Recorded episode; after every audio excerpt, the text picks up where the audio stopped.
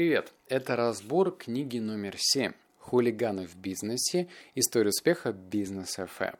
Хочется оговориться заранее, что я весьма скептически отношусь к русским авторам. Это почти то же самое, как учиться кинематографу на русских фильмах.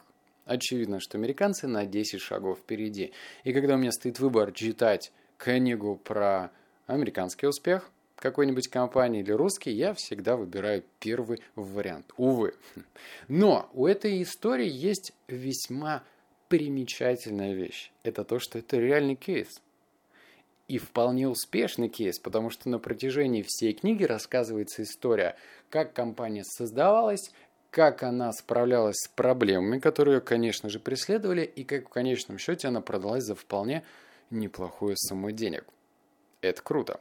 Второй момент – это то, что в книге присутствуют вставки основателей, а именно 3 основателей, потому что ты можешь рассмотреть какой-нибудь исторический момент, который, например, происходил с 2006 по 2007 год, и посмотреть слова и мнения тех основателей, которые сами переживали то, что напрямую было связано с их компанией. Это круто, потому что достаточно большое количество, даже американских авторов, которые пишут от себя тяну, которые не совсем точно можно проверить и понять, а правда ли то, что он сейчас написал.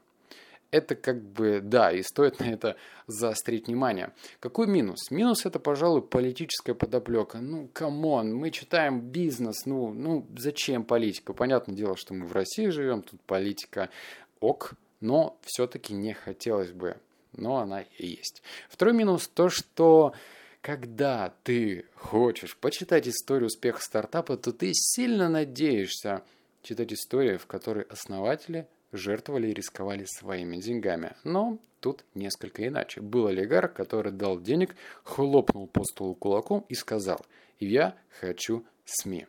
Так это СМИ и получилось. Это, пожалуй, такие неочевидные, но все-таки минусы, потому что те истории, когда основатели жертвуют своими деньгами, более увлекательные и кажутся более настоящими и реальными. Точнее, хочется в это верить.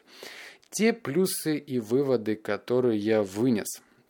Во-первых, конечно же, это джинса и банальные вещи про то, что должна быть звездная команда, то, что должны быть суперспециалисты. Это очевидно, это понятно, но черным по белому каждая история успеха говорит: нанимайте профессионалов.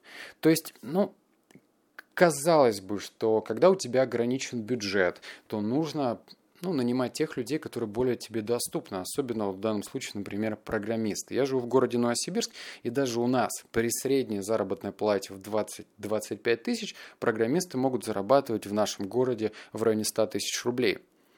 Что уж говорить про Москву или, например, про европейский и американский рынок. Там ценник на порядок выше. И здесь логика подсказывает: так, у меня ограниченный бюджет, можно нанимать тех программистов, на которых ты можешь потратить определенную сумму денег. Но нет. Если тебе не хватает денег, в данном случае я что понимаю, то лучше начинать эту работу, этот стартап в партнерских взаимоотношениях. Не все решают деньги. Если вы нашли суперспециалиста, который невъебенное количество денег запрашивает, попробуй предложить ему партнерское взаимоотношение. Не жадничай. Если тебе кажется, что ты как основатель должен получать 90%, а остальное, как придется, то ты не прав, потому что нужно в этом мире делиться. Так что постарайся найти суперспециалистов и предложить им взаимовыгодное сотрудничество, а именно партнерское сотрудничество. И это, казалось бы, очевидный факт, но я его переосмыслил, потому что если раньше я слышал какую-то космическую цифру от программиста, то я так, молча уходил и думал, что человек зазнался. Как оказалось, я не прав. У каждого продукта есть своя цена, и у каждой цены есть свой продукт. Второй вывод, который я тоже вынес, это то, что продукт должен быть экологичным и быстрым. В том плане, что, например, история компании Business FM начинается, как ни звучало бы странно, с FM-станции, с радио. И рассказывается проблемы, с которыми сталкивался этот стартап. А для того, чтобы вещать через радио, это весьма геморройно. Это 2007 год, на дворе 2018 год. И мне кажется, что радио это супер уходящий тренд. Люди будут переходить в интернет, люди будут переходить в приложения. И в конечном итоге через лет 5 даже таксисты из Таджикистана начнут слушать, наверное, радио через приложение. И не нужны будут какие-то станции. Так что всегда нужно смотреть на бизнес-идею с точки зрения простоты. Не нужно усложнять, как это сделали Business FM. Они сразу пошли именно в рынок радио, и это был отчасти минус этого проекта. Второе, они после того, когда у них это все-таки получилось, они решили создать печатные СМИ. Точнее, прям печатать в прямом смысле этого слова газеты и журналы. Когда наступил кризис в 2008 году, им пришлось сократить этот отдел и поувольнять людей. Казалось бы, история не приемлет сослагательных наклонений, нельзя просто так, а что если бы они сделали иначе? Все-таки так сложилось. Когда у тебя есть определенные косты, затраты в плане нового отдела, например, очевидно, что печатать газеты это не за бесплатно, и печатать журнал аж тем более не бесплатно. Есть там рынок распространения, как правильно делать дистрибьюцию, это геморройно. И когда появился кризис расставил все по местам.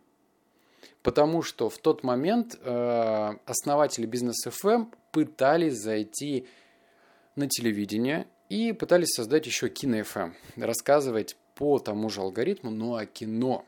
И когда твоя бизнес-модель неустойчива, естественно, во время кризиса она уничтожается, она самоликвидируется.